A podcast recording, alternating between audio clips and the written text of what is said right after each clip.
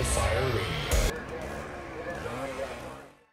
Hey everyone, welcome back to the National Fire Radio podcast, a podcast that is designed to talk about the job. I'm the luckiest guy alive. I get to interview the coolest people out there in the American Fire Service and talk about the job. Everything from guys riding backwards, officers, chiefs, up through companies, people, manufacturers, products, organizations, you name it. We're trying to capture the stories to promote the job and make the job better. So if you're returning and you're a regular listener, thank you. If you're new to the podcast, check it out and let us know what you think. Podcast at nationalfireradio.com is where you can find us. Send us an email. Let us know what you think about the show, people that you think might be a good guest, or anything else that you want to talk about. Send it over to podcast at nationalfireradio.com. We'd love to hear from you. And what we get to do is bring forth the word about the job. But in order to do that, we need the help of some sponsors. So do me a favor, hang tight, and listen to the words from a few of our sponsors. This episode's brought to you by Box Alarm Grills. When your apparatus arrives on scene, are you making the best showing? Looking to set your rig apart from everyone else? Want your engine, truck, or rescue to be easily identifiable? There is a solution. With large aluminum grill numbers and full width rear mud flaps from Box Alarm Grills. Formed by Danny and a team of fellow firefighters, Box Alarm Grills gets it. They know what it means to show pride in your ride, delivering the quality construction and design that fire departments demand. That's why their grill numbers and mud flaps grab attention, enhance visibility, and make your fleet recognizable on scene while responding or just driving around town. Built in the USA by a family owned business, Box Alarm Grills is quickly becoming the choice of fire companies, apparatus planners, and fire truck manufacturers with out of the box or custom solutions. Check out functional, durable grill numbers and mud flaps from Box Alarm Grills today at boxalarmgrills.com and on Facebook and Instagram. And like Danny and his crew like to say, add pride to your ride. Taylor's Tins. Taylor and his team have been manufacturing aluminum helmet fronts since 2017 with over 200,000 shields in the market. Taylor's Tins is a leader in the American Fire Service helmet front space. Not only do they manufacture helmet fronts, but they do so much more. Locker tags, key chains, CO monitor charts, medical kit charts, pump charts, banquet awards, you name it, they do it. Go over to taylorstins.com and check out what they can offer you today. They've become a longtime sponsor and good friend of the National Fire Radio podcast, and because of that, they offer a promo code at checkout. So when you go to taylorstins.com, enter NFR sent me. That is NFR sent me, and you'll get 15% off your checked out order. It works on all stock items from taylorstins.com, including quick tins, license plates, locker tags, and much, much more. Exclusions do apply. This is a company that prides themselves on quality and customer service. From the inception, from your design to out the door, it's within 48 hours. Nobody else is doing that. They can't do that. 48 hours to get your shield out the door to you to put it on your helmet and get to the next job. Anyway, check out taylorstins.com. Again, that's taylorstins.com. Check out their latest offerings and use promo code NFR sent me. That's NFR sent me for 15% off on your checkout. And in the words of Taylor and his crew, stop burning up leather. Hey everyone, welcome back to the National Fire Radio podcast. Today is an absolute special treat. This whole week, I got some real heavy hitters. Today is certainly uh, one that I'm going to cherish, and I'm looking. I've been looking forward to this conversation. I'm a little bit nervous too. I'll be uh, perfectly honest with you. Even though this podcast is designed to just basically be a conversation between brothers who love the job, sharing a cup of coffee, if you will. Uh, today's Today's going to be a lot of fun. I have with me today retired Deputy Assistant Chief John Norman of the FDNY. Chief, thank you for joining me today. Jeremy, good for having you. Thank thank you. Oh man, this is an absolute treat. Now I'm going to share a lot of personal stories because you were very influential uh, in one of those pillars of the fire service that helped me find my way early on in wanting to do better and be better. And I want to go down that rabbit hole with you. But before we get there, for anybody that might not know you or if they live under a rock, I'm going to share with them a little bit of your pedigree so people have an understanding of who you are and where you've come from. Uh, so bear with me because it's only about four pages of notes, Chief. But um, 50 years in the fire service, 27 with the FDNY. Um, you rode in some really busy companies. So uh, Engine 290, Ladder 103, Rescue 3. You were part of developing uh, Hazmat Company 1 back in 1984, a lieutenant in Rescue 2, uh, captain in Rescue 1, battalion chief in 1999. After the tragic days of 9 11, you became the chief of SOC, which is the Special Operations Command, deputy chief in 2003, deputy assistant chief in 2004, where you were still in charge of the Special Operations Command, as well as now serving as the citywide tour commander. You're a best selling author. Um, one of the books that I keep and I have marked up, and I'm going to read a couple things out of shortly The Fire Officer's Handbook of Tactics. That is a book that I got back in, say, 1999 or so that helped me formulate some real uh, opinions about furthering my education and pushing myself in the fire service. Uh, you've written books such as the Fire Department Special Operations Command. Uh, your newest book that is out now is Working with Giants, uh, which I still have to get and add to my collection as well as writing for numerous magazines, training articles, serving on committees, and the list goes on and on. Chief, it's an absolute honor to have you on the show today. Thanks for joining me.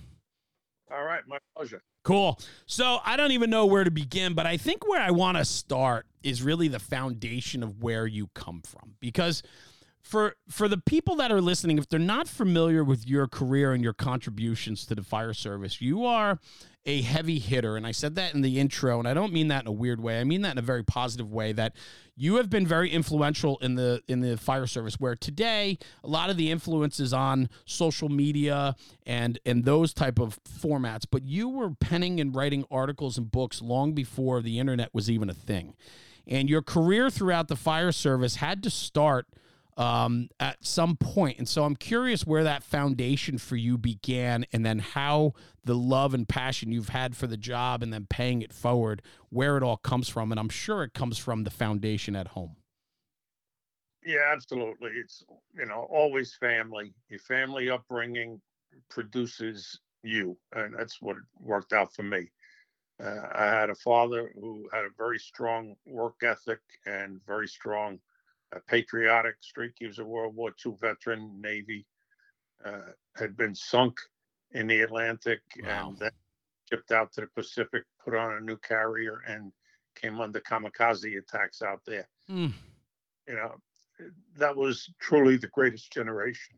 Sure, for sure. And so, and with back, go ahead. Well, he came back from the war and uh, immediately joined the volunteer fire department in the town he grew up in. Uh, and that I did not know until years later uh, came about because his own mother had died in a fire. Oh my gosh! Wow. May of '42, and uh, he was still in high school. You know, it was again the height of World War II. Yeah. Uh, you know, he went off to do his duty, but he never forgot that shock of his own mother burning to death. Wow. So he came back, uh, joined the fire department, in uh, in Inwood. Uh, became a chief there in the 1950s when I was uh, just born, actually. And uh, I grew up in a firehouse. We lived uh, around the corner from the firehouse for a large part of my life. And uh, he was working as a relief dispatcher on weekends there. And I would go and bring him lunch or dinner. Right. Wait while he ate and I could bring the plate home. But in the meantime, I'd be playing on fire trucks. You know, every kid would love it on Ab- a real truck. Absolutely. Yeah. So you know, he was always running out. He was, you know, he was a dedicated guy. Uh, even you know, I mean, he was still going to calls at 50, uh, 50 years in the department. You know, seventy years old. Sure. He was still running around the block. I I love those early days where you know that that generation was family, God, and community, right? Like it was, yeah. It, yeah. yeah. And and those values. I mean, I grew up in a firehouse too, um, you know, and uh, and those memories stick with you. And and I, you know, I feel that that has so much to do with the foundation that gets laid of how we go after the job ourselves. And so for that, I'm I'm assuming you rolled right into the volunteers then. Yeah, absolutely. And I was chasing fires, taking pictures at 14 years old, you know, riding around. I, I remember getting stopped by a cop at three o'clock in the morning. I was on my bike. what are you doing out at three o'clock in the morning? I said, coming back from a fire. you know? Oh my gosh. I yeah. Yeah. I love this. I love the I love that story because it resonates with myself as well. We used to chase the trucks all the time and get yelled at all the time by the by the uh, by the officers. And it, and it's not it's generational. Like that love for the fire. There's still kids today that that still do the same type of thing. And um, you know, it might look a little bit different, um, but there's still that generation that that next generation that is wanting and longing for this for this career. God, we need it. Yes. We need kids. We need to create that system to bring them in, you know, whether it's an explorer scout post or, you know, junior fire department or whatever it is, you know, high school classes. We need to attract them and educate them on how great a job this is and get them involved early. Yeah.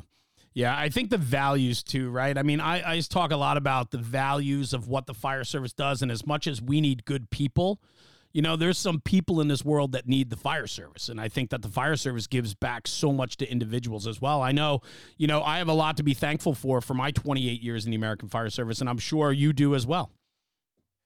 Yeah, absolutely. You know, the slogan the Marine Corps used was, you know, we build men.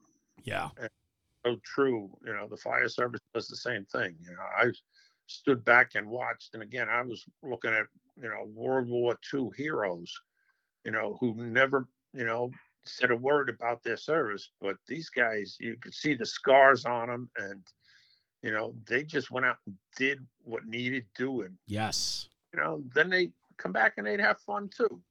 But they taught me so much about service, and, you know, yeah. And so, was that love for the fire service then? You, you're in Inwood in Long Island, which butts up right to Queens, right? So that's a busy that's a busy neighborhood, right? Going to fires. Oh yeah, yeah. Back in the '60s, when I was growing up, actually, uh, it started in the '50s. They were building the interstate highway system, Right. and one of the routes was planned. It was, I don't know if people understand what the interstate highway system is. It's not to get you to your barbecues. It was it's called the Interstate Coastal and Defense Highway System. Right. and it was meant to be able to get troops out to areas where they thought there could be like enemy landings. During Correct. World War II, there were actually they put German uh, submarines put saboteurs ashore on Long Island. Wow. Okay.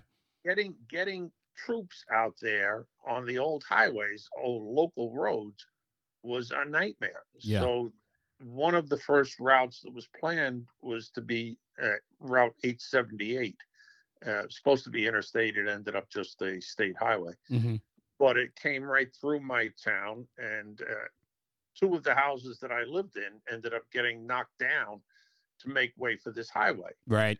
but in the meantime, before they, you know, between the time they moved all the occupants out and the time they knocked them down, sometimes it was months, if not years. Sure. So you had a lot of vacant buildings. Uh, and then in the 60s, urban renewal became an issue, and they started knocking down a lot of houses to put up public housing developments. Right. And all those areas, again, we had lots of vacant buildings and lots of vacant building fires. So yeah, that was uh, you know a lot of my upbringing. I had nights in Inwood that were as busy in terms of first due work and fires as any I had in the busiest unit. yeah, serious. no kidding. Wow. That's Yeah. why. What a what a introduction to the fire service, huh?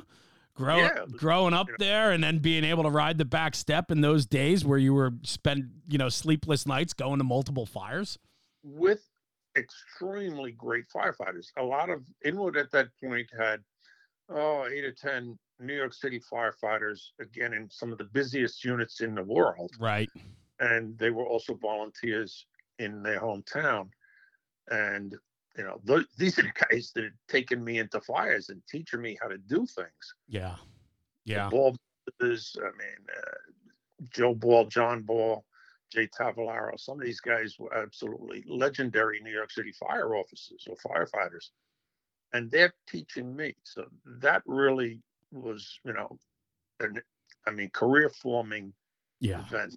Yeah. My first night, actually, my first night in the New York City firehouse was in the uh, spring of 1969 when I went in to visit Engine 230 uh, with a buddy of mine, uh, Joe Ball. And I'm like, wow, this is a great job. How do I get But I didn't get it right away. You know, Mm. it was 10 years before I actually did get hired. oh, no kidding. Really? Well, yeah, my father insisted that I go to college. Right. and I went out to Oklahoma State University in Stillwater, Oklahoma, and I served as a uh, student firefighter and then later a part paid firefighter with the Stillwater Fire Department. And when I came home from there, I came back to Inwood and I got a job as a fire protection engineer Okay. because I missed the 1973 test. I was out in college when they opened filing, and nobody told me Ugh. filing was open Right. missed that test. So yeah, I came back. Like I say, worked for uh, about almost seven years as a fire protection engineer in New York City, and then uh, finally got hired in the FDNY in 1979. So 79. Okay. So 1979 was your hire date. Okay. Gotcha. I was curious about that. I didn't see that in any of the bios. So I was just curious when that was. Okay. So 1979. Wow. There's still a, a formidable time. I mean, the New York City was hopping still.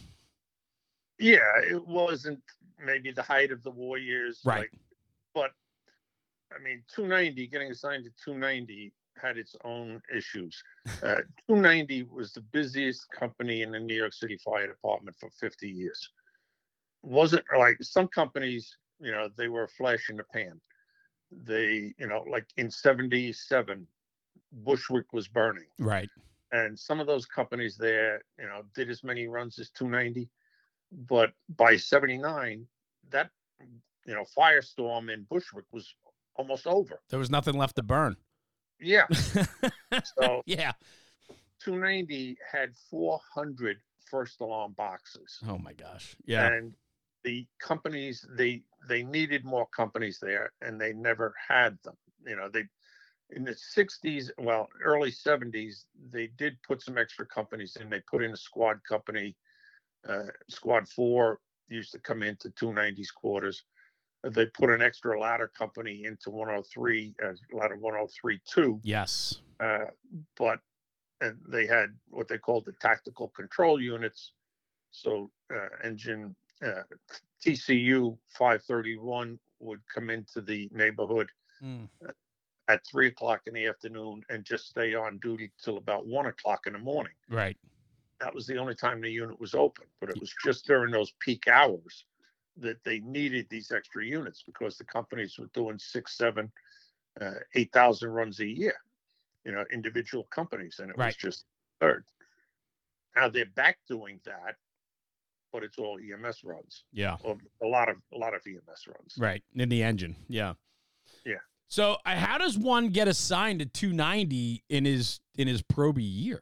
I mean, Ah, I have no idea. It was sheer luck. No, my friends on the job, they were all up in the old three four battalion. okay. I had, like I say, Joe Ball was in 230 and then 102 truck. Uh, Billy Donald was in 124 and 216 engine. Uh, the uh, Peter Donald was an aide in the 3-4 battalion. All these guys, yeah, we're going to get you to 209 engine, and then you could do a couple of years in 209, and then then you'll go across the floor to ladder 102 Right. it was a great plan. Okay, I'm in. I don't know anything, and uh, I- I have no idea how, but somehow when the order came down, I went to 290. Yeah. You know, I don't know if the, the captain of a company he can sometimes make a call to the Bureau of Training and say, "Listen, I, I need you know some probies. Give me somebody that you know." Right. I, so Yeah, I well, never, you had to never make. did find out how I got there. Well, I, I have to. be- I have to believe you made an impression at the academy too. I mean, you know, for somebody that had that much love for the job and and went to a lot of fires as a you know as a volunteer, you know, on the outskirts of New York City. I'm Well- sure you were dialed in from the day you got there. Volunteer time don't count. No, but But your but your have- love for it, right? That Yeah, that. hmm I Mhm. did have uh, some advantages, not advantages. You know, I, like you say, had love for the job. Sure. I really wanted to do well, and I studied hard. Yes. And I did come out. I was tied with one other fellow, Gary Connolly. Uh, we were tied for valedictorian. Well, there you go. class. Yep. So, Right. Absolutely makes they- sense. yeah. Nowadays, they give the top three candidates at the top three probies in their class. They give them their choice of assignment. Yeah. which you know it's a way of encouraging people to study and i think that's a great system you Sure. know. Sure. Hey, you, you want to go to a good place study hard work hard and uh, yeah we'll take care of you Yeah.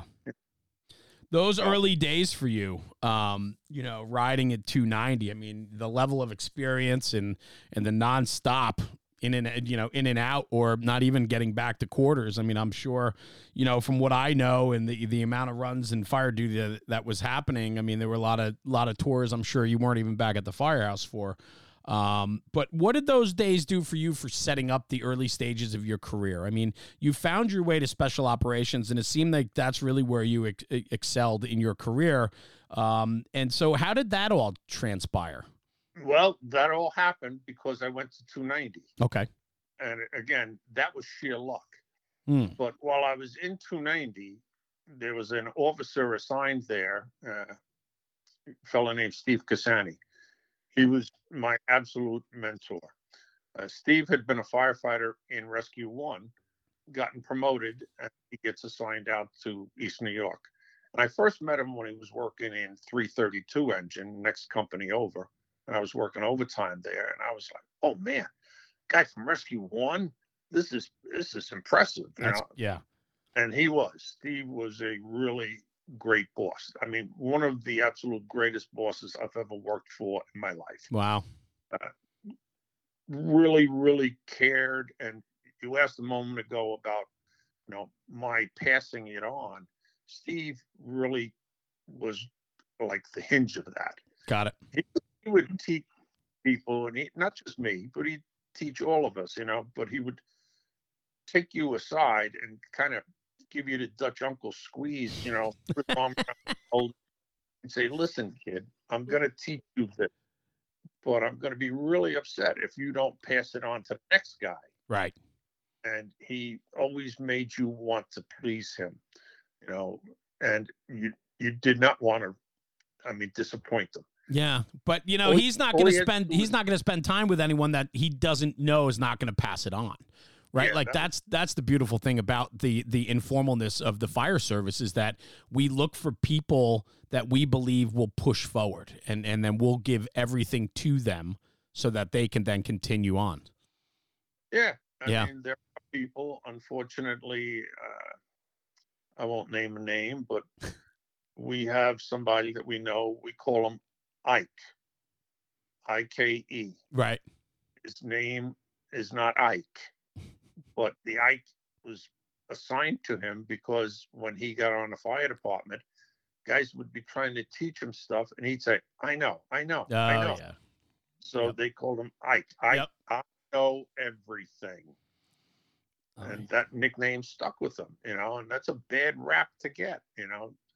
Nobody wants to teach you if they tell you twice and you say, I know, and then they say, Well, obviously you don't because you did it wrong again. That's you right. know? That's right. So yeah. But Steve, uh, like I say, I worked for him uh, for about a year and a half, and he was a great boss. And, and there were so many other great bosses there. The Sure. captain of the, and the captain of the truck were both, I mean, extremely great officers. Uh, the lieutenants, Walter Schretzman, uh, Clem Winger, I mean, Paul Buffer in 103. I mean, great, great, great fire officers.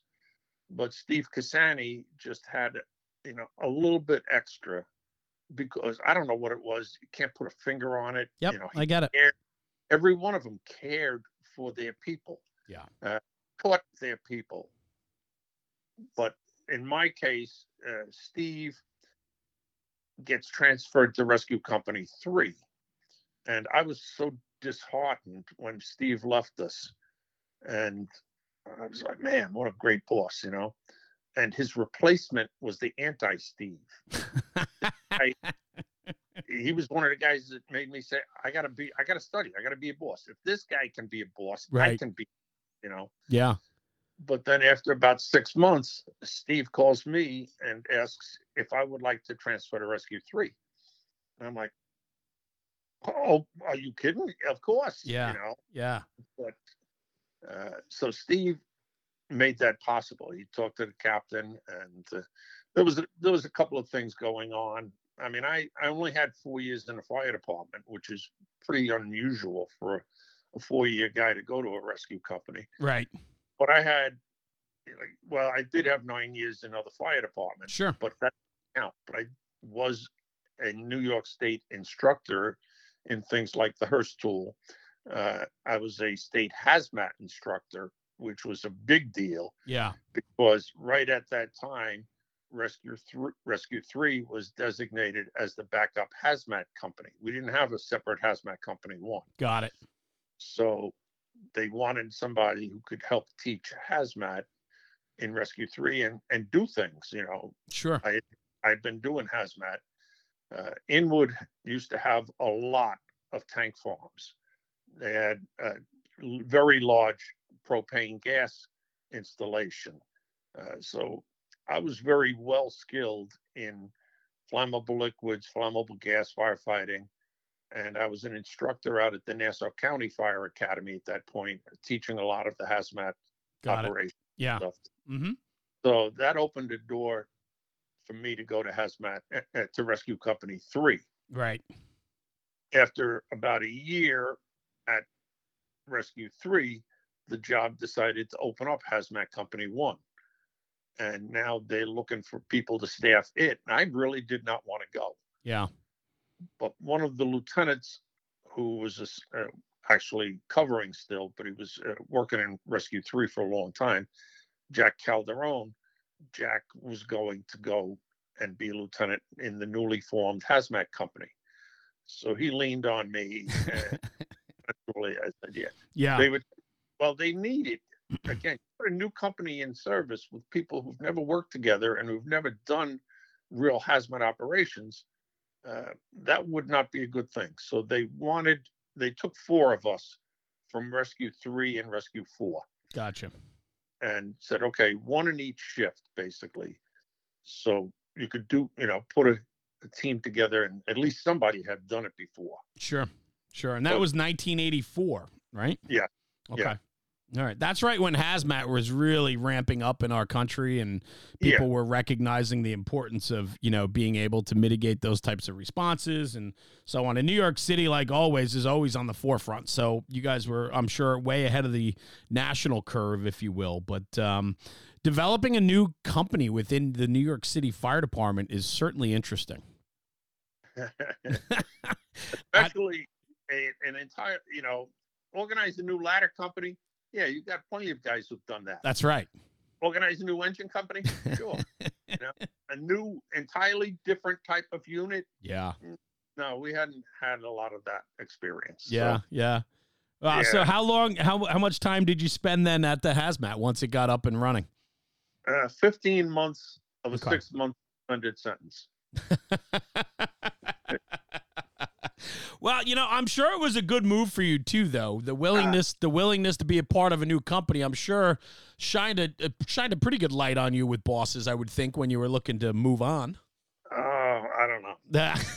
I, I went there, and each of us, uh, like I say, uh, they took myself, Connie Tinney, and a fellow named Chris Waters from Rescue 3. Chris was a uh, chemistry instructor, high school chemistry teacher. oh teacher, wow. Okay. And he had done, you know, uh, he went on to do a lot of stuff with the National Fire Academy, teaching uh, hazmat through the National Fire Academy. Uh, but initially, it was supposed to be us going for six months to get the company up and running and trained. and then we'd be allowed to go back to our unit. And after six months, Chris and Connie went back to Rescue Three, but the captain says, nah, "I can't let you go yet." You're too good. Yeah, well, I don't know.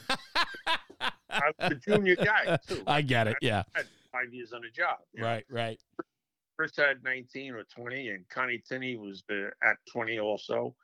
And uh, you know, he's he could squeeze me more. Yep. He I did. gotcha. Wow, that's wild. And then you do though after 15 months. Then uh, you do make your way out, and then do you promote at that point? Is that how you got out? Oh, I went back to Rescue Three. Okay. Uh, Captain Billy Ryan was gracious enough to uh, let me return. Nice. And again, I you know had another about a year and a half in Rescue Three, uh, and got promoted from there. So Okay. it was a great, great opportunity. I mean, I'm so thankful to, to everybody involved all along the way. You know, This episode of the podcast is brought to you by Anderson Rescue Solutions. Anderson Rescue Solutions was founded in 2016 by former Philadelphia firefighter Tim Anderson. As an urban firefighter and rescue specialist, Tim found that the equipment available to him lacked the usability and practicality in complex, high stress environments that rescuers often found themselves in. To combat this, he developed products based on his own experiences in the field, creating innovative, efficient gear designed to thrive in reality. The Multi Loop Rescue Strap is a perfect example of one of these products. Made in America, this patented tool is used for rapidly harnessing firefighters or civilians in the worst conditions. Every feature is fine tuned to meet the needs of rescuers battling low visibility, low dexterity, and high stress. The multi loop rescue strap has been used in numerous real world rescues for both firefighters and civilians all across the country, and it is being increasingly adopted by fire, rescue, and tactical agencies as standard issue equipment. I carry one, I have carried one for many years. It is the most versatile strap out there. Check it out the Multi Loop Rescue Strap by Anderson Rescue Solutions. Tim Anderson, the owner and proprietor of Anderson Rescue Solutions, has become a dear friend. In fact, he's even been on the podcast several episodes ago dropped incredible information. He's super passionate about the fire service, about special operations, and he has built an incredible company, and an incredible product. So, because of our great relationship with Tim and Anderson Rescue Solutions, if you go to andersonrescue.com, you'll get 10% off if you use the promo code NFR2023. That's NFR2023 at checkout on andersonrescue.com. You'll get 10% off your order. And do me a favor, go over to their social media and check out Facebook, Instagram, and YouTube for weekly news, product info, and other content in regards to Anderson Rescue Solutions. This episode's brought to you by Flame Decon. Developed specifically for firefighter decon, Flame shampoo, body wash, and soaps reduce your risk of getting occupational cancer. Live fire testing shows that carcinogens on your skin after a fire are removed and undetectable after using Flame. Flame Decon has made a product that not only does its job and does it well, but that you'll enjoy using. They smell amazing, they make your skin and hair feel great. I will be an absolute witness to that. I have used the product. Tara and I have known each other for quite some time. She has sent us product. We have used it, and it does take that smell of soot and smoke off of you immediately following a shower. It makes a difference. You can find Flame Decon products at flamedecon.com and use promo code NFR for 15% off your first order. That's promo code NFR for 15% off your first order at flamedecon.com. And for departments that are interested in departmental orders, more than one or two pieces of product, you can reach out to Tara directly at Tara at flamedecon.com. She's happy to entertain any inquiries that you have. And this made me think departments need to protect their own, and protecting our own is also after the fire. Chiefs, purchasing managers, look into Flame Decon as a way of protecting our firefighters in and out of the firehouse. So check out Flame Decon at flamedecon.com. Use promo code NFR for 15% off your first order. Yeah. Did you? So you really? I mean, outside of the FDNY two, you're teaching at Nassau. You're teaching the Hurst tool, which you know, early '80s. That's when the Hurst tool really came onto the market, and hydraulics and vehicle extrication and things like that. And rescue the the rescue companies were really starting to become more diverse. I would think through that time period too, right? With the level of expectation, the specialized equipment, right? I mean, that's really when the the heavy rescue side of the job really started to take off. No. Well, not quite yet. Okay. All right. I mean, our rescue companies had always been heavy rescues. They were doing sure. building collapses. I mean, they were doing right. back in the 20s. Okay. You know, it was the old uh, rubber exposure suits. Right. But, you know, they were doing all these disciplines for decades. Uh, but the real focus on tech rescue in the FDNY didn't come until about the mid 90s when okay. I got one actually. Now, let me back up just a little sure. bit. Uh, in 1991, Ray Downey was part of the uh, federal task force studying how to deploy resources, USAR resources. And Ray was one of the real early progressive people yes espousing the federal USAR task force concept. And he was really largely responsible for getting New York City to be one of the first 26 teams. Okay. In the United States. Uh, so Ray was very, at that point, I was one of the lieutenants in Rescue 2 with him. And he was really, really, like I say, a, a big, strong leader and advocate for New York City professionalizing its heavy rescue capabilities. Like right. I say, we've been doing it forever, but we didn't have a like we didn't have a rescue school in 1983. When I went there, we did not have a rescue school. You learned from the people in the firehouse. Right. They would teach you hands-on stuff at drill during your shift. Uh, by 1990, Ray was still the captain of Rescue 2, but he was advocating very strongly. And we started developing a series of classes at the Fire Academy. And we it was the origins of our tech rescue school now. Okay. Uh, and Jimmy Curran, who was a uh, lieutenant in Rescue One, was one of the uh, heads of that program as well. Uh, George Crucia from Rescue One. Uh, we we started formalizing it so everybody who came into any of the five rescues at that point went through uh, a series of we call them modules. Got it. You did a week of confined space training. You did a week of high angle training, collapse rescue training, trench rescue training, and so on. Uh, so that didn't start until the early 90s. And then by the time, like I say, 94, when I became the captain of Rescue One, that was okay, we're really, we're moving in the more formal direction. The rescue company was uh, going to become CFRD certified. And the emphasis, and we were trying to get, I was trying to get EMT training uh, for our people for, for the rescue companies. Right. And uh, that was 94 like i say when that started to really get formalized. Okay. That makes sense. Yeah because i know chief downey was you know instrumental right? I mean that was that's what he's really known for right? Is his contributions to the rescue services in the fire yeah. department city of new york yeah for sure what a what an incredible time though right to be there to develop the hazmat company to work in to work in busy companies to then go and help uh, create and mold and shape uh, a new company, the Hazmat One, and then to be involved in the part of the rescue services, and then what the the actual formulation of SOC, right?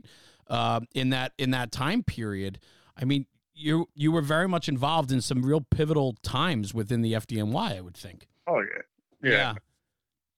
Very fortunate, you know. Again, working with and for these guys you know, it was uh, Brian O'Flaherty was captain of Rescue One at the time.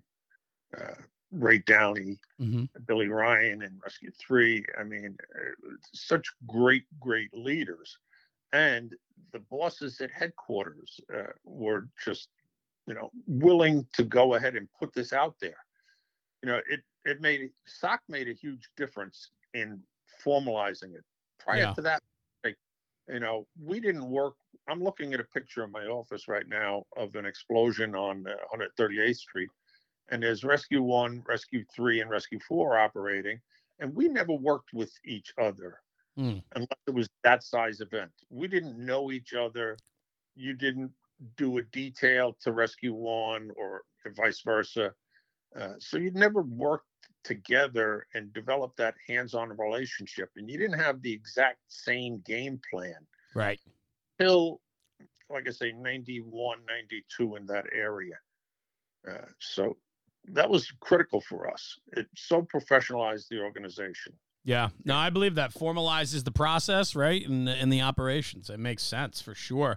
And to be a part of that, I mean, that that's just a pivotal time. Um, and then what, 93 was the first World Trade Center bombing?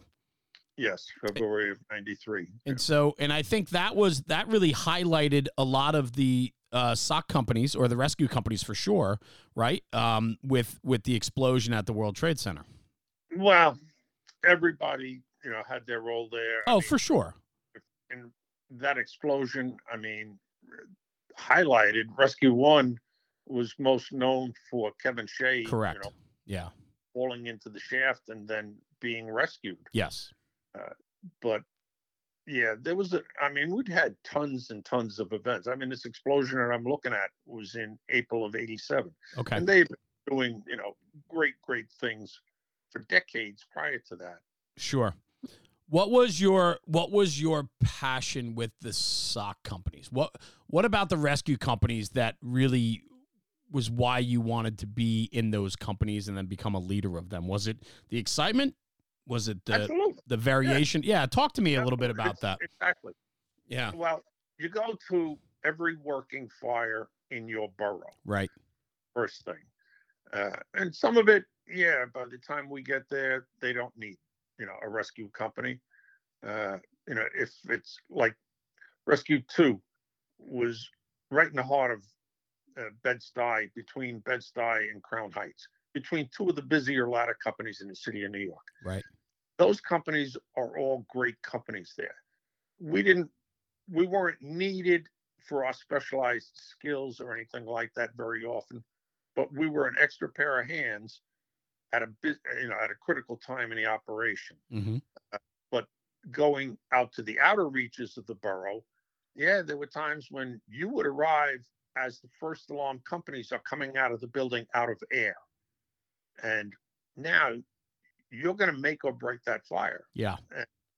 That was, you know, that was a great, great experience. but the variety of operations was, I mean, just outstanding. I was in, as a lieutenant, I was in a very busy tower ladder company right in the, in the heart of Bed-Stuy there, uh, ladder 111. And I loved it. They were great, great guys going to a lot of fires.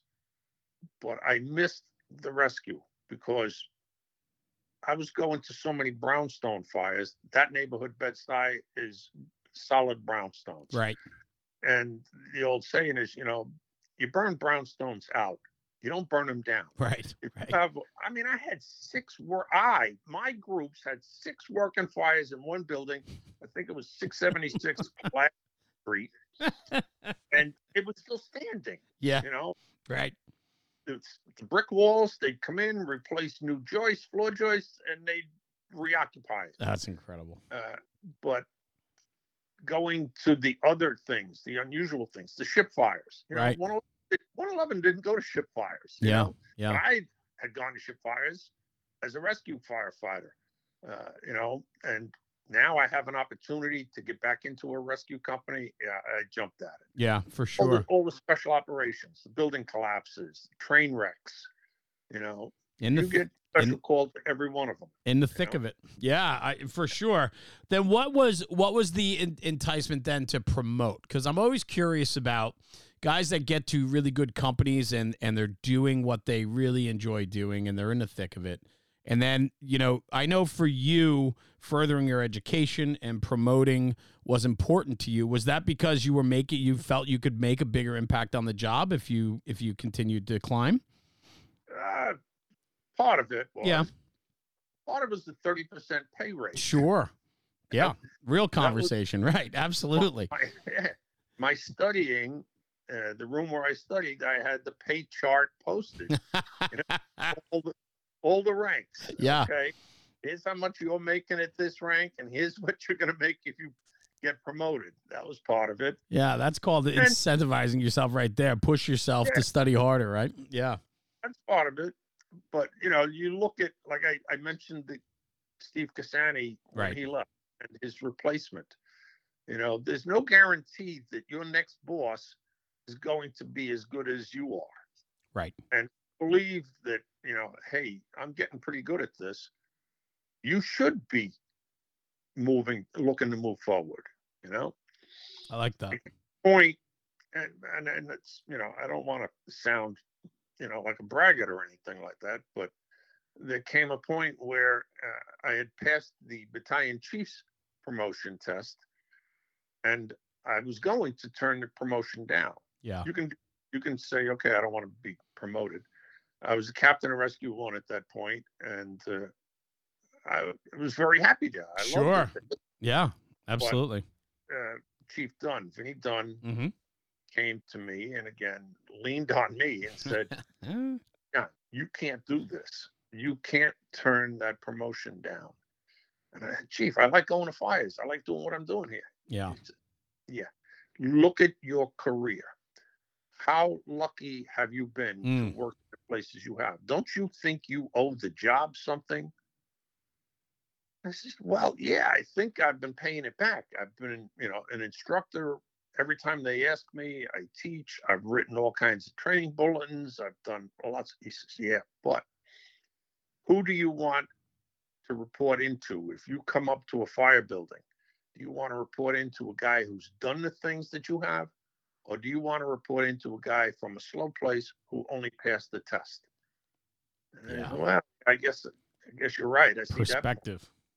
Well, that's what everybody else in this job wants too. Yeah. So they're looking for guys like you to be the boss. Yeah. So Yeah. That's powerful. I mean that that Yeah. that yeah. when a guy says that, you know, Well, to have to have mentors like that that put tremendous value in you and your skills and your abilities to say no, we need you to keep pushing up the line because we need more people like you, you know, leading the troops and making decisions and forming, you know, new guidelines and operational procedures and everything else. And so that's nice. And then you you were able then to follow after, you know, doing your uh being a battalion chief and promoting. I mean, you came back around to SOC anyway throughout your career. Yeah, well, only because of what happened on September 11th. Yeah. Yeah. Okay. I was very happy as a battalion chief in the 16th Battalion up in Harlem. Mm-hmm. And that's where I plan to spend the rest of my career. I didn't plan to take the deputy's test. Okay. I didn't, uh, you know, wasn't looking to go to the rescue battalion. Well, at, the, at that time, it was called the Special Operations Battalion. Right. You know, they had four, you know, great chief officers there, and I was just very content going to fires and being a, you know, battalion chief up in Harlem. Right. But Right. The losses of September 11th, you know, they lost uh, five of the seven chiefs in special operations, plus Ray Downey. Right. and uh, now they said, okay, now we do need you. Yeah, the the rebuilding, right? I mean, you know, to get to get people back into those positions that can now take it forward. And you know and so on. I mean the losses were staggering. Um, being a new jersey guy i mean that was right across the river. We got called in that day to go. Uh, i lost a few friends that day um, as well. And um, and so on. And it was uh, incredibly impactful. And for you to be a part of that I can't even imagine what that what that did, um, you know, to you and and and and so on. But you know, to pick up and to move forward, um, you know, I, I guess there weren't any other options. I mean, that's Yeah. yeah, Exactly. yeah, There's no, you say yes, sir, and you go. right, You know, you put your one foot in front of the other, and you just keep going. yeah. So Yeah. And with that, as the company came out of, you know, after the, you know, 9 11 and, and everything that came from September 11th, and as you push forward, um, deputy chief in 2003, deputy assistant chief in 2004, go to a citywide tour commander position, right? I mean, that's that's got to be a lot of fun because now you're not just the, what would you say, the 17th battalion? Is that where you were in Harlem? Uh, 16. 16th. So, you know, now you're, you that it gets a lot bigger, right? In uh in that position. Did you enjoy those positions? Well, yes and no. Okay. I mean, the first five years after 9 11 were Yeah. a tremendously difficult Um, time. for sure. But, you know, I was the chief of special operations at that point. Uh, I was a five, six, seven day a week job, Right. especially the first couple of years. It was, you know, 12, 14 hour days. Sure. uh, and it was mostly administrative. You know, I was getting new people, recruiting new people, you know, uh, getting new equipment, writing specifications for new new rigs, new you know Sure. systems that have- never existed before. Right. And now we're going to create these, you know, creating whole new sty- uh, types of units Yeah. and it was a lot of administrative stuff. Uh, I would get to go on third alarms or any kind of, you know, unusual, again, you know, building collapses, trench rescues, any of that stuff I would respond to. But they're not all that common. So I spent a lot of, a lot more time in the office than I did responding to runs. Yep. So Yep. that not, not as much fun as being in a field battalion. No, but but you're instrumental in moving the job forward, right? Because you're you're Somebody in a has it. yeah. Yeah. Somebody had to do it. That's right. And and not Every- only Yep, go ahead. we, we all, you know, guys like Tommy Galvin and Eddie Kilduff and all these great people, you know, they all felt the same way. You know, every one of us loved being a firefighter, Yeah.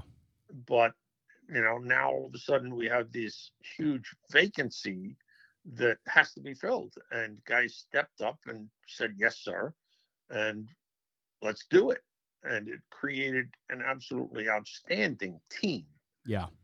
there was no nobody looking for any personal praise or anything. It was nobody, you know, in every organization there's always a little bit of jealousy where, you know, "Oh, who is that guy? How come he's getting this job? You mm-hmm. know, Right. or I'm just I should be in that job. Right. Well, in that situation, there was none of that. And every one of those people, you know, we had teams building and doing all this stuff.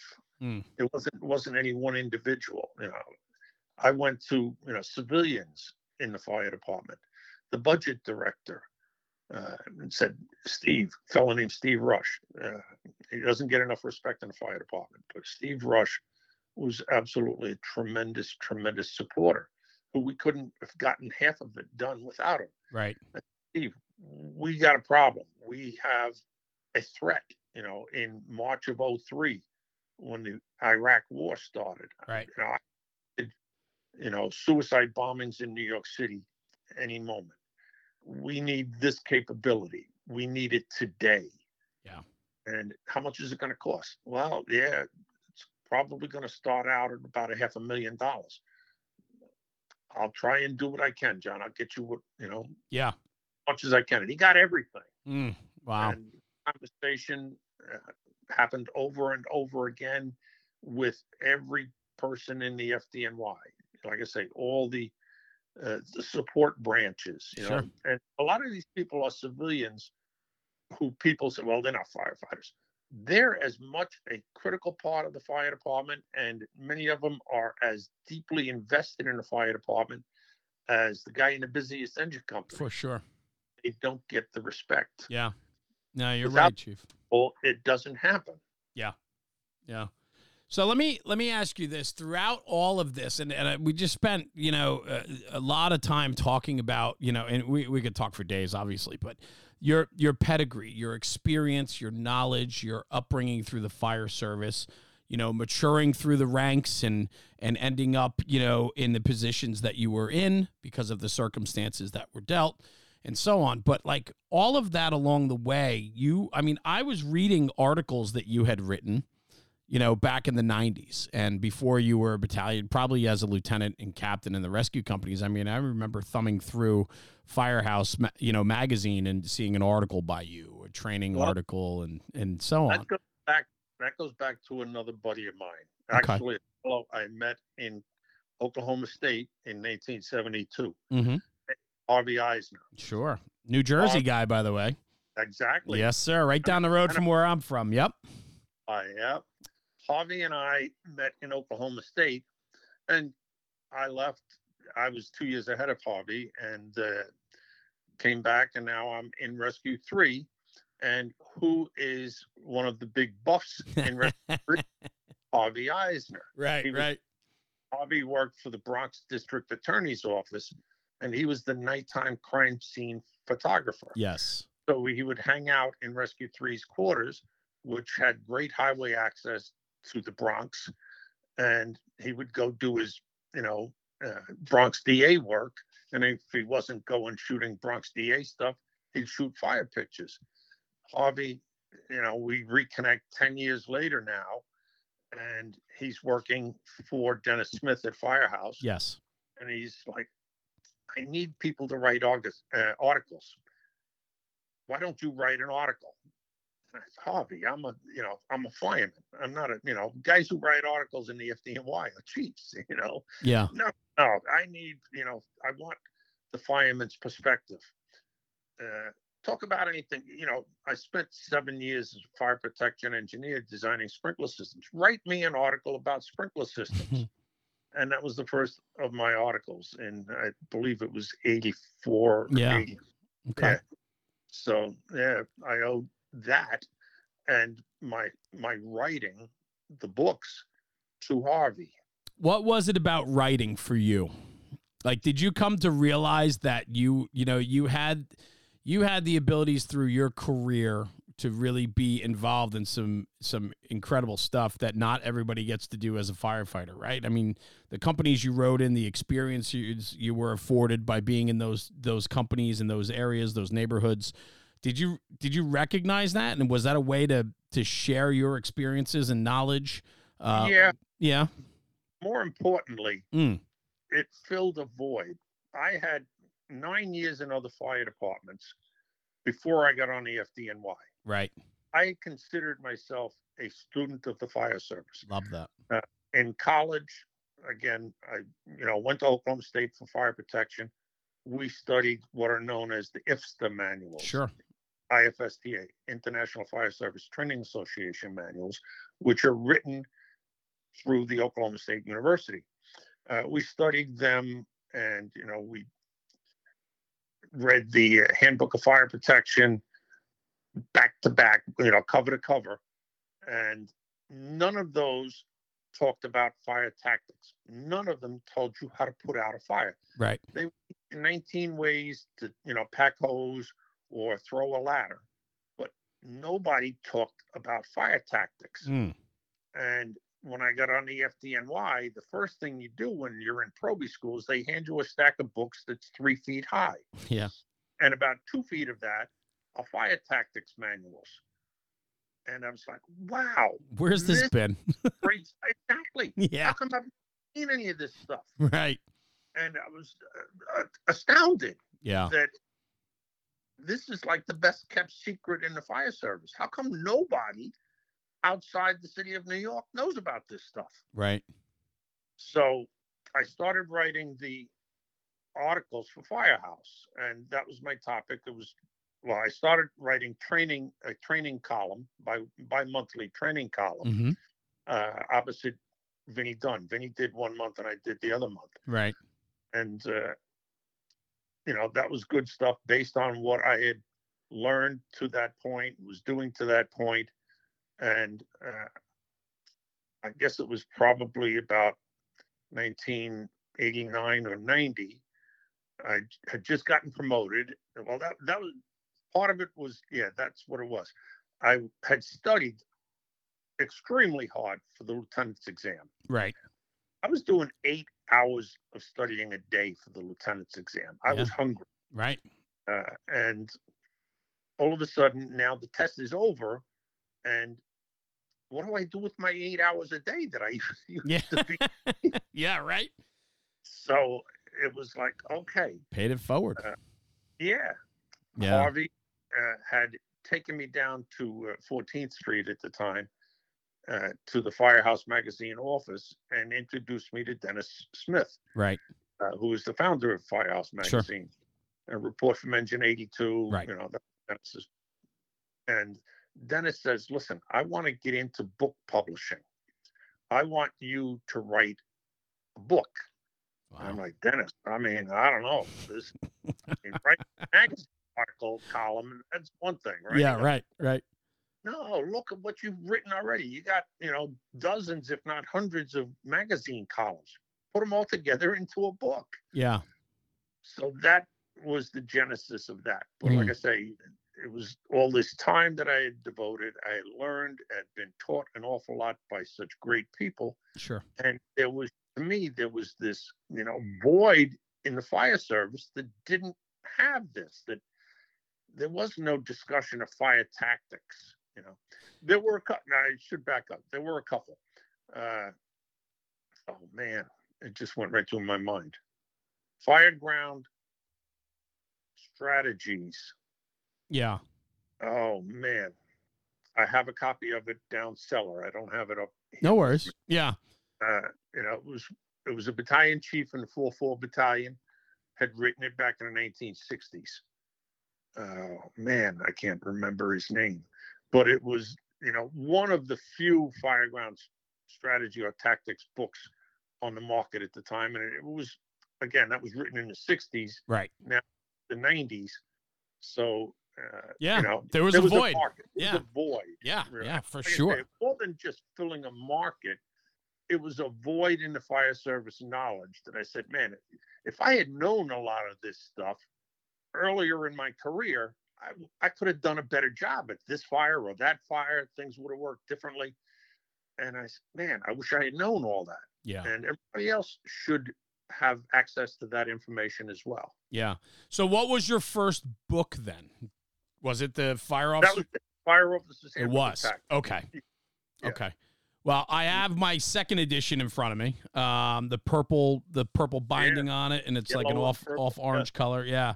And I have the second, uh, the second one, and I was talking about it earlier with you that some of my pages are turned down, and I have things underlined, and so on. And it really, a big part of what I wanted to talk to you about today, and I mean, we could, man, we've been talking for an hour already. I love this, and we're gonna keep going. But uh, just, you know, the one thing that I'm really intrigued by was I was so happy to see you pop up on social media. And, you know, I think back to the articles that were influential to me, um, the books that you've written, uh, the Fire Officer's Handbook of Tactics. Like I said, I'm looking at my copy right now. I pulled it off the shelf the other day because I knew we were going to be talking and I was thumbing through, looking at things I underlined. This is a book that I probably read cover to cover five times, you know, when I got it back in probably 1999 and it was uh, it was a couple of years in as a firefighter and that book to me was um man not just not just the the information but the photos too the photos of like different building constructions and considerations and then um you know all different types of applications and operations and different types of uh, you know, just all of it. And it, it is a really, it's a nice package and probably 400 plus pages, I think. And, you know, just to me at the time, the internet didn't exist yet, right? It wasn't, it wasn't that you could just type something in on, on a search engine and find it. You, you spent, and I think I read somewhere that this book took you eight years to write. Did I read that Uh, correctly? No, Okay. like I say, I got done studying in uh, December of '87, and that was published in '91. Oh, okay. So- All right. I must have read that wrong or read something else. Okay. But- well, no, probably took me about 18 months. Okay. Okay. So, but it's 18 months of, you know, no g- computers, right? I mean, this is like typing. This is, you know, compiling your thoughts and ideas. Like, I still have the original yellow note pages. no kidding. I handwritten. Wow. handwrote out. Yeah, my wife typed it. Oh my goodness. Wow. That's incredible. It's absolutely incredible. But when I talk about social media, right? The influence I had was prior to social media, it was reading books and and you know, I read those magazines when they came out three, four, five times every month, cover to cover. I read them. I read them and I read them again. Knew every picture in them, knew every fire photo, every fire truck, and every training nugget I could get. I absorbed out of those magazines. For you, yeah. So did I. And some of that saved my life. Wow. Yeah, I mean, I re- remember reading, uh, oh God, the NFPA's Fire Service magazine at the time. I think it was uh, originally it used to be called Fireman, Okay.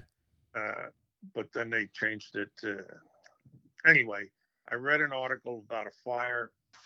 It was one of the first truss collapses in Orange County, Florida, Mm. and a dramatic series of photographs taken before the collapse and then during and after the collapse. And a firefighter was trapped inside the burning building after the truss collapsed on him. And he used his SCBA cylinder as a battering ram to make it out through a plate glass window. Mm.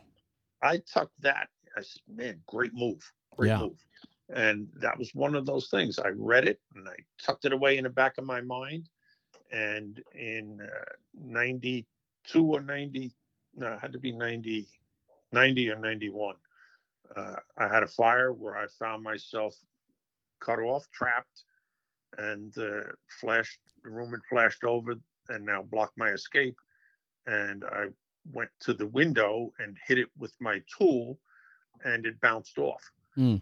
And uh, now I remembered that firefighter in Orange County, Florida, due to that magazine article. Yeah. I used my SCBA cylinder and got myself out of trouble. Wow. So yeah, those those tips can save lives. Wow. You'd be amazed what you remember at that particular moment. Yeah. Wow, that's powerful. That's she's and that and and that was you know uh, just thinking about all of it and how do I bring it back to this conversation. But it's very much you had to wait every month for those few nuggets to come out. Yeah. Whereas today it's unlimited in the in the ability to seek out information, right? And so to see you pop up like on Instagram, I was like, oh wow, look at this. This is exciting. And so talk to me a little bit about that for that process for you because that's really where we connected. You know, I Well, said, you know, please. That's really uh, it's again it's another long story, but my middle son is an IT guy. Right. he is an IT whiz.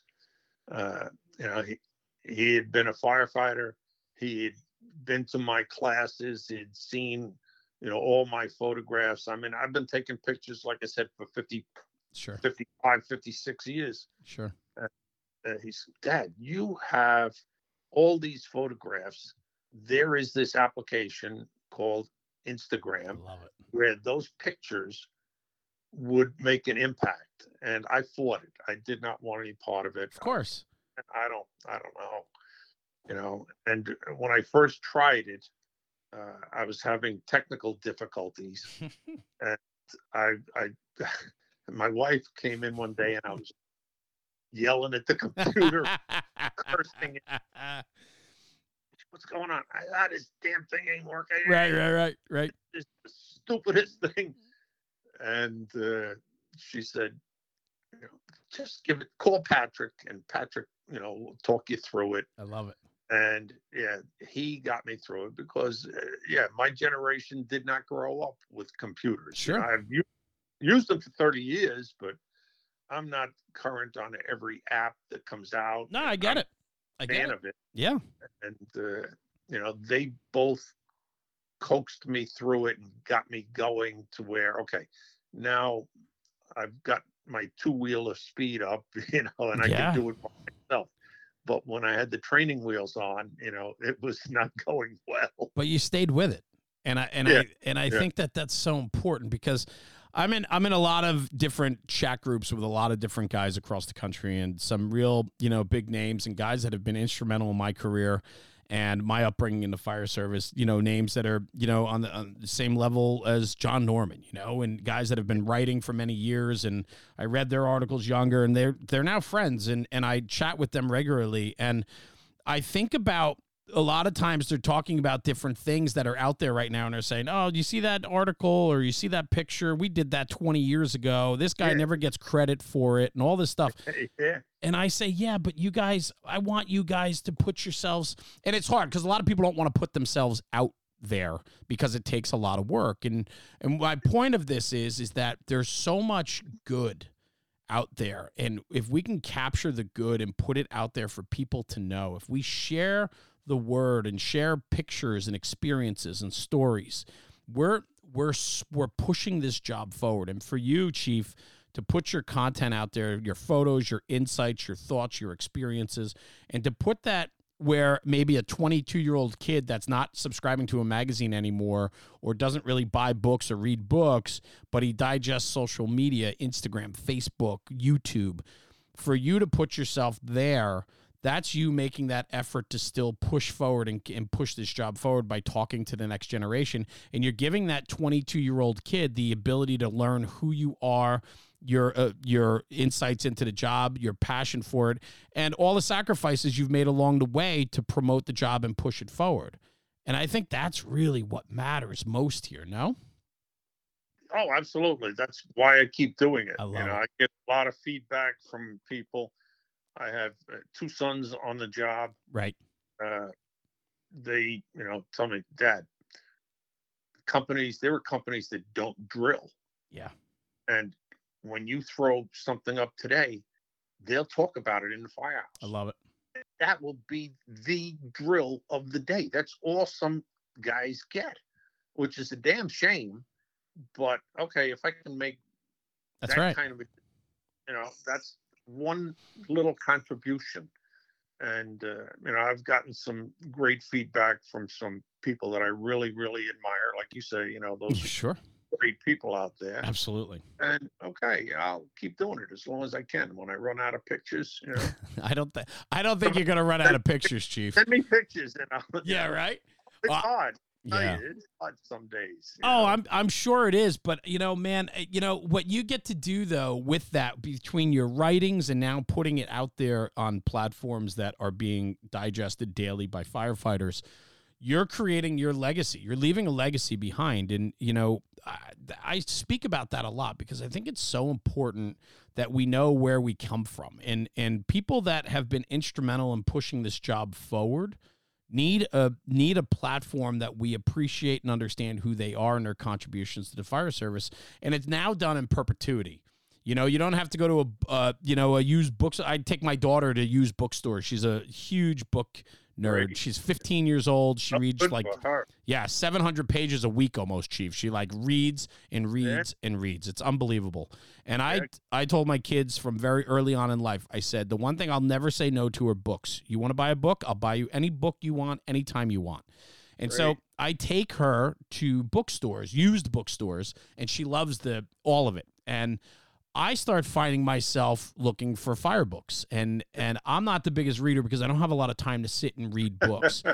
but I hope to one day be able to put my feet up and start digesting the books that I've been collecting.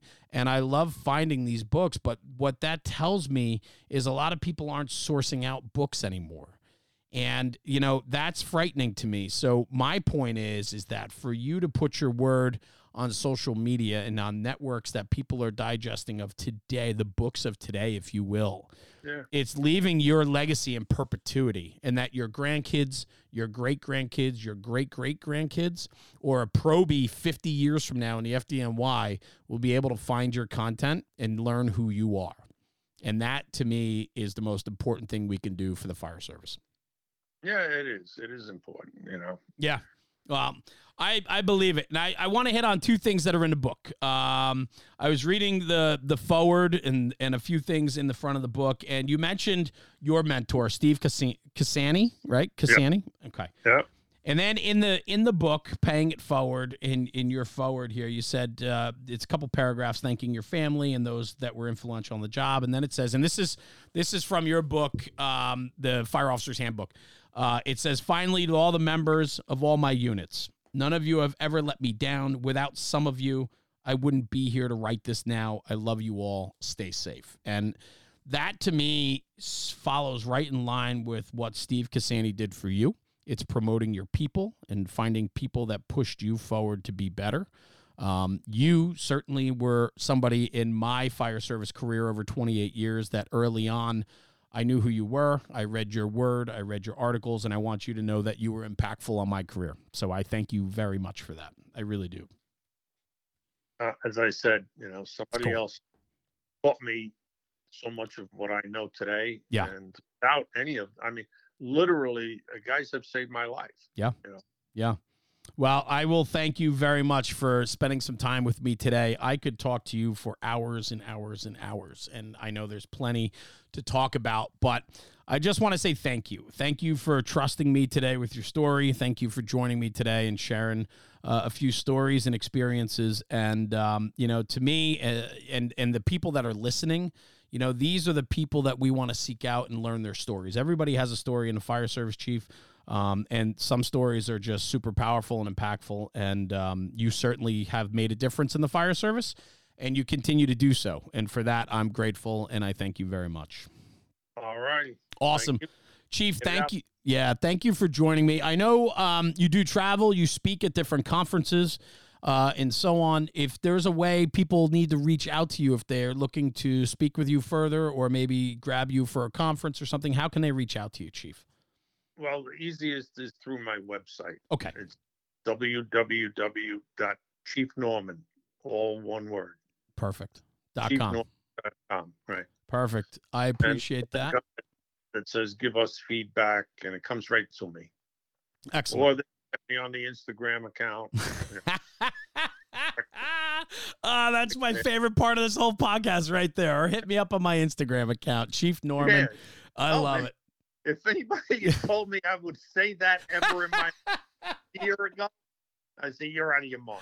Uh, I'm, I'm clipping that up for a, I'm clipping that up for a post. That's fantastic. Chief, thank you so much, making me laugh here at the end, man. What a what a great conversation today. I'm honored to have you on. You have an open invitation to to join me at any time you want to come back and chat about the job and chat and spread the good word. Man, you have an open invitation here anytime. I appreciate you so much. Thank you. All right, Jeremy. Thank you, sir. Good. Stay right where you are. I'm just going to sign off the podcast and then I'll come right back to you. Okay, Chief? Hang on one second. So, everyone, thank you for tuning in for a very special episode of the National Fire Radio podcast. Chief John Norman, man, what a what a great conversation today, and I will get him back on because we're just scratching the surface on an incredible career and so on. And if you're not familiar with Chief Norman, please familiarize yourself. Seek him out on social media. Look up his website. Go to Instagram. His posts are inspirational. They're knowledgeable, and they really are pushing the job forward. He's been writing and working on behalf of the American Fire Service for a very long time, and he was instrumental in my career. So do me a favor. Take this conversation you heard on the podcast today. Take it back to the firehouse and talk about it. Educate people about who Chief Norman is because when we talk about the job, we make the job better. Thanks for tuning in. We'll see you at the next one. Jeremy, National Fire Radio.